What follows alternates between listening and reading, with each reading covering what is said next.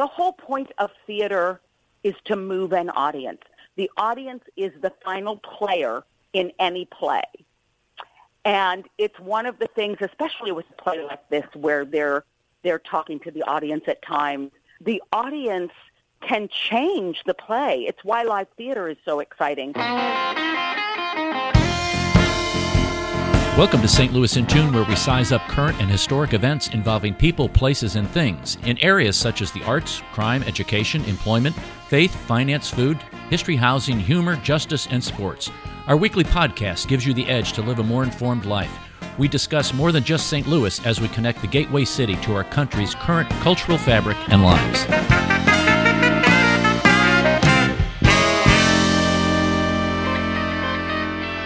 Talking to a director Sydnie Grosberg Ronga. She's going to be directing the Max and Louie production, Tiny Beautiful Things Advice on Love and Life from Dear Sugar. It's by Cheryl Strayed. It was adapted for the stage by Oscar nominee Nia Vardalos. And it's going to be at the Grandel Theater from July 29th through August the 8th. Sydney, how are you? I'm good. How are you? Good. I really appreciate yeah. you coming on and talking about this because one of the things I find very interesting about you've been around a, a, long time now. That's not saying you're old. I'm not saying that. You have done a tremendous amount of work in the theater, and I want to introduce to our listeners out there that you were a co-founder of Max and Louie Productions. You've been an advisor to the Project Rushmore Theater. You have been on the adjunct faculty at Washington University. You've been a director at River Arts Production, an associate artistic director at Phoenix Theater.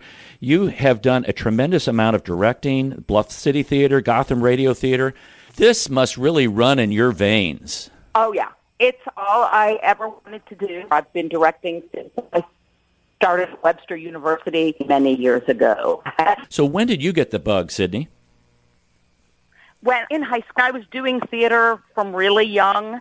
But by high school, I knew I had a phenomenal directing teacher, Iris Markman, in high school, and that's when I started. You've probably got over 50 directing things that you have done. And are there some memorable shows that you've done or memorable actors, actresses that you've worked with, some moments that kind of stick with you and go, wow, that was really fluid. Wow, that really makes it work? Yeah, almost every show I do, I find that somewhere. I, I tend to not do plays I don't love, so that starts you off really well. One play I've been thinking about a lot as I've been working on this play was an earlier Max and Louie production, Lady with All the Answers.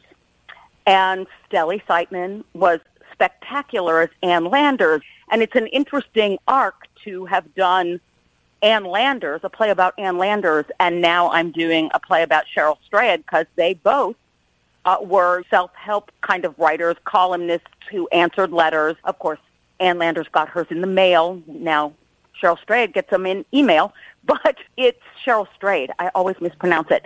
So it's it's interesting because Stellie, who has turned Max and Louie into such an incredible producing organization, is also a phenomenal actress. And it's something I never forget because Max and Louie started because Stellie and I wanted to work together again. Yeah, what's that like starting a production, a theater production? I've started a few, and it's great. It's all about having a fabulous partner.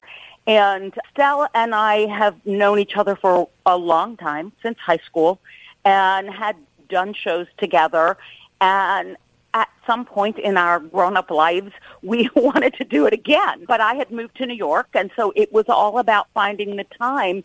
And in some ways, we didn't really plan to start a production company. You just need to have a name behind a play. You know what I mean? Mm-hmm. We started one show at a time, and then realized we should just make this real and do it. Other times, when I started the Phoenix Theater in New York, that was a concerted effort with Bram Lewis. We had been working with, with River Arts Repertory in Woodstock and decided we wanted to do our own thing. And we actually wanted to do plays in rep, and we found a place where we could do that for the summer. We brought a company of actors up and did plays in rep for a number of years. Starting a theater company always, it's always, for me, has to do with the people I. It's really, that's what it's all about. And actually, doing theater for me has, as I'm older and can make my choices about wanting to be somewhere and do the work with the people I'm working with. I, I it's so much a community kind of endeavor that when Stellie has put together an amazing team of designers and production people, and we spent a lot of time finding the perfect cast for this play, which we absolutely did. And everything, there are always bumps along the way, but everything is just so wonderful with this production. Our, cast, starting with Michelle Hand, who's playing Sugar, and then the letter writers, Greg Johnston, Wendy Renee Greenwood, and Abraham Shaw, it's just so great. And some of these actors I've worked with before, but all of them I've wanted to work with for a while. Can you give a brief outline of what the show's about? Not giving it away, but because I, I, read the book and it's great. It's fun. It's just, uh, it's very humorous, yeah. but it's also very real. It's very real. And that, that's one of the things we've been looking for. This is, it's a play really about a woman who discovers a new part of herself through answering letters in a column. And she's a writer. She was a writer before she started doing this and a very good writer. But this was a whole kind of new thing for her. And what's so interesting in her perspective on giving advice is that she doesn't think of herself as an oracle. You know what I mean? Right. Every time she answers a letter, she learns more about herself as well. And I think most of the time when, as friends and family members, we give advice to people who come to us for whatever reason. We learn in equal parts about the person we're advising and ourselves. That's a lot of what the play is about. The, For me, the play coming out of a year plus of quarantining and lack of con- and having the internet be for me personally, my main source of contact with people. Right. This play speaks about how many ways we can really connect with people in a substantive way and how important it is to all of us in our lives. I want to mention to the listeners that opening night is next Friday, July 30th, and the show. Yes, but we have a preview on Thursday. Okay. All right, the 29th at 7.30. Yep, there's a preview on Thursday. Yeah. You can get tickets at the Grandel Theater. Uh, call 314-534-1111. You mentioned a couple things, Sydney, that I found was very interesting. And I, I know that sometimes at different points of careers, things change. You mentioned that you only do plays now that you like, and I greatly appreciate that because sometimes I think young budding – actors, actresses, directors, or anybody in any field that's involved with the arts, they have to take the role that's there. And now you're at the point in your career well, where you, you can pick. Is that kind of how, how you've grown into that, or learning about your voice, which as a director, hopefully you have. You you're learning about what you want to say because no matter what play you're doing, you're directing it coming from your personal take on the play. So early on, I would pretty much take whatever I was offered because it was a learning process. You need to learn. You don't always know exactly what it is that that you read a play and you look at it and you think, oh, that part of it is interesting, so I'm going to focus on that part. But um, now I need to. I, I've reached a point where a play has to ha- really has to say something that I want to say, as opposed to earlier on where I just wanted the experience. I have experience. I don't need to to do a play that, for whatever reason, because I don't particularly care for the writing or because I can't find I don't find a character that immediately sparks my imagination. There are lots of reasons that I don't, or I feel like the play is I want to put out into the world. It doesn't mean it's not a good message. It means it's a message that doesn't lend, that doesn't speak to me in a way that I feel I can illuminate it. It's not always because it's not a fabulous play. It's often because I don't feel like I have anything to offer. I get that. You mentioned the play that's speaking to you, and you figure I can really give what I want to say through this and what the author is wanting and what the playwright's wanting to say here. How important then is the correct selection of actors and actresses to portray the, the parts? It's it's really important. Uh, it's it's really about. It's not just about the actor and actress. It's the whole. It's an ensemble, no matter what the play is. But it's not about finding one actor. It's about finding all of the actors and making sure that they give you the balance that you need for the play. As I look at your philosophy, you say the characters uh-huh. tell the story, move the audience, and bring the words of the playwright off the page. If the audience doesn't get involved with the characters, they won't be involved in the play. And that's really true. It is. It's almost always when you're watching any TV, film, or a play, most people find someone to connect to there, and that's what they follow. And it's not, it doesn't even always have to be the, in quotes, main character. Sometimes people connect to a smaller role. The whole point of theater is to move an audience. The audience is the final player in any play. And it's one of the things, especially with a play like this, where they're they're talking to the audience at times. The audience can change the play. It's why live theater is so exciting. Hmm. Although to some extent, when you're watching a film in a movie theater, you can go see a film in a movie theater two different times and come out feeling differently about it. Some of it is your perspective at the moment you go see it, but a lot of it is the group energy of the audience. That's true. So that you can talk to people after seeing a live play, and if they see it on different nights, the experience is different. And that's it's one of the things that being at a good university where there's a professional company like Webster, I learned so much about directing there because I was able to go to a rep play four, five, six times in a run and see what an audience does for a play and how actors roll with that. Because as a director, you need to prepare your actors for that. There are new preparations for this play. We are being very cautious in terms of our coming out of COVID. And so we have created in the house a masked side of the audience, an unmasked side of the audience, so people who are more comfortable either way can make that choice. We are all fully vaccinated. But again, we aren't filling the house. And and so the audience is going to be spaced throughout the house. So the contagion of an audience, we're going to learn something new with this because it's going to be slightly different than we're used to. That's right. Because normally the audience fills together you know what I mean? But it's very exciting. What's so exciting for me about this is I have been doing a lot of theater through COVID, but mostly outdoors, stationary, kind of static readings and things where you maintain social distance. We're having a conversation with Sydnie Grosberg Ronga. She's director, coach, and teacher. She's also has won the St. Louis Theater Circle Award for Best Director of a Comedy for Souvenir.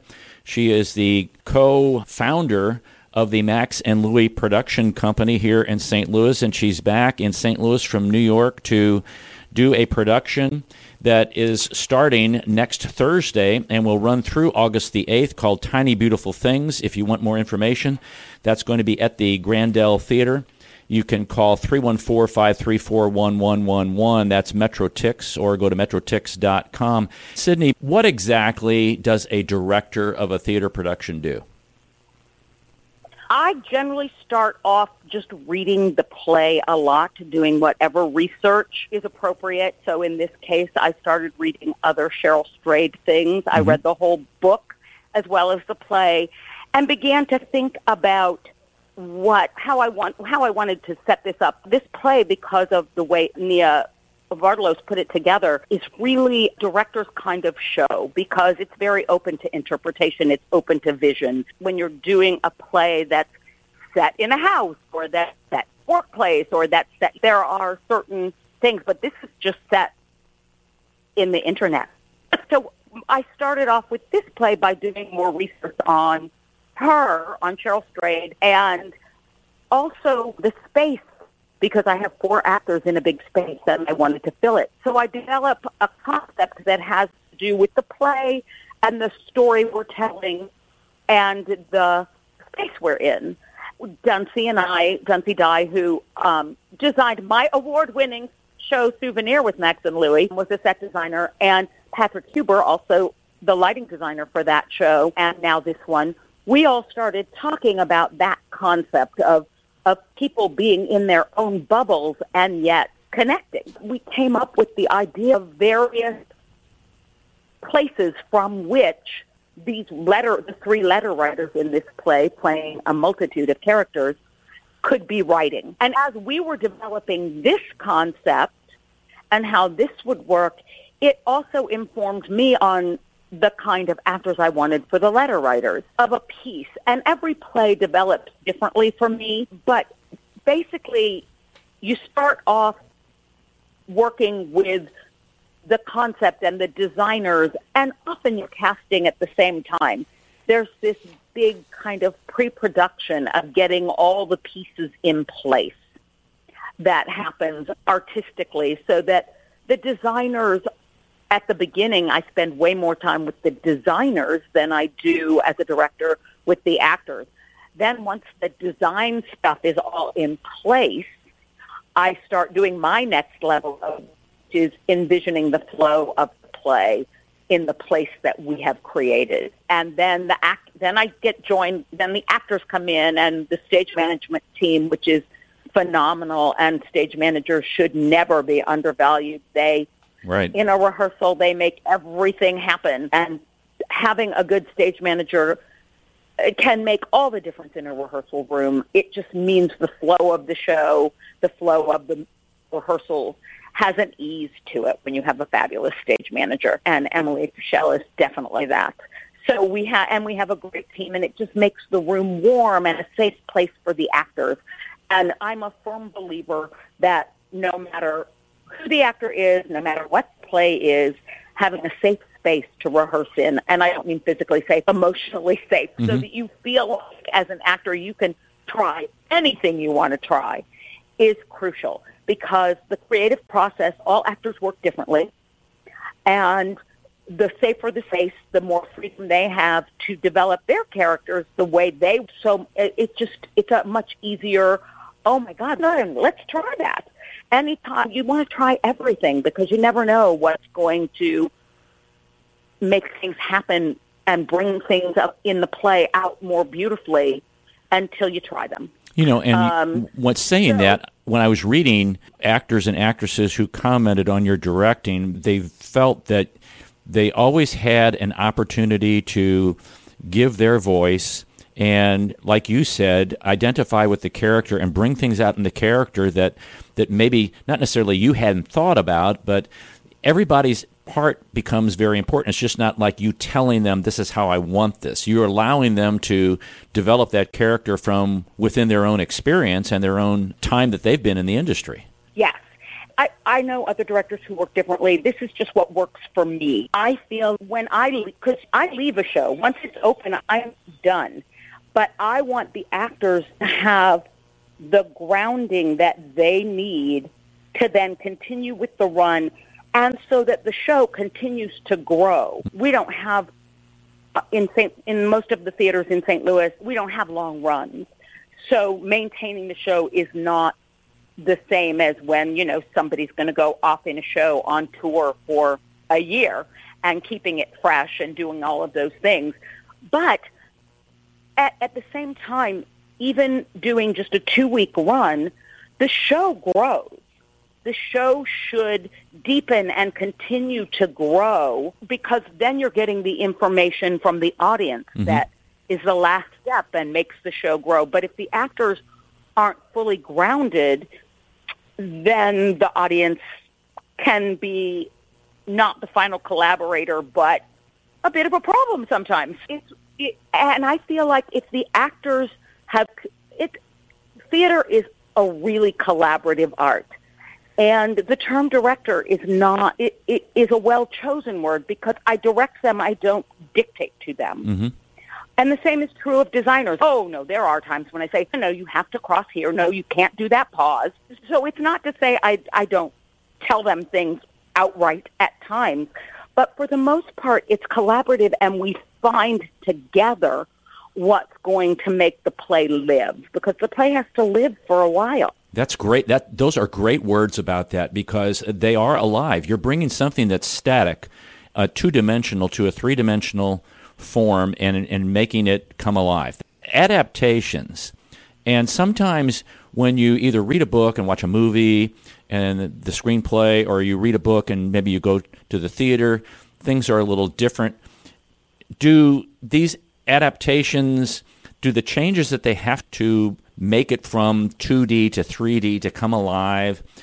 Do sometimes they enhance what was written initially and or do, they detract because it, you have really have to pick and choose on a long play to that's adapted to get the whole message out what are, in your experience what do you feel about that i think with this particular play the adaptation is really wonderful because I think she created an arc in something that doesn't necessarily have an arc, and that's a tricky thing.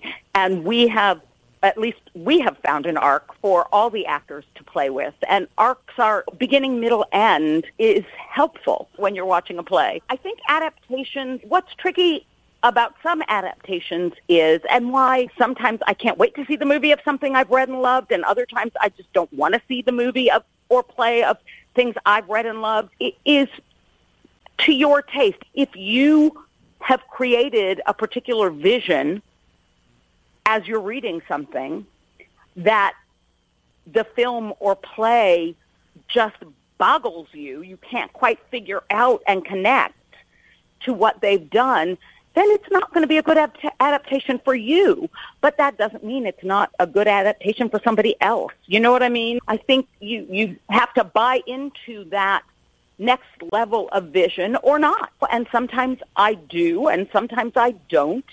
Uh, and sometimes if it's a book that's really close to my heart, I don't want to see a film of it, no matter how good people tell me it is, because in my vision, it is what it is, right. and I don't feel the need for somebody else's interpretation.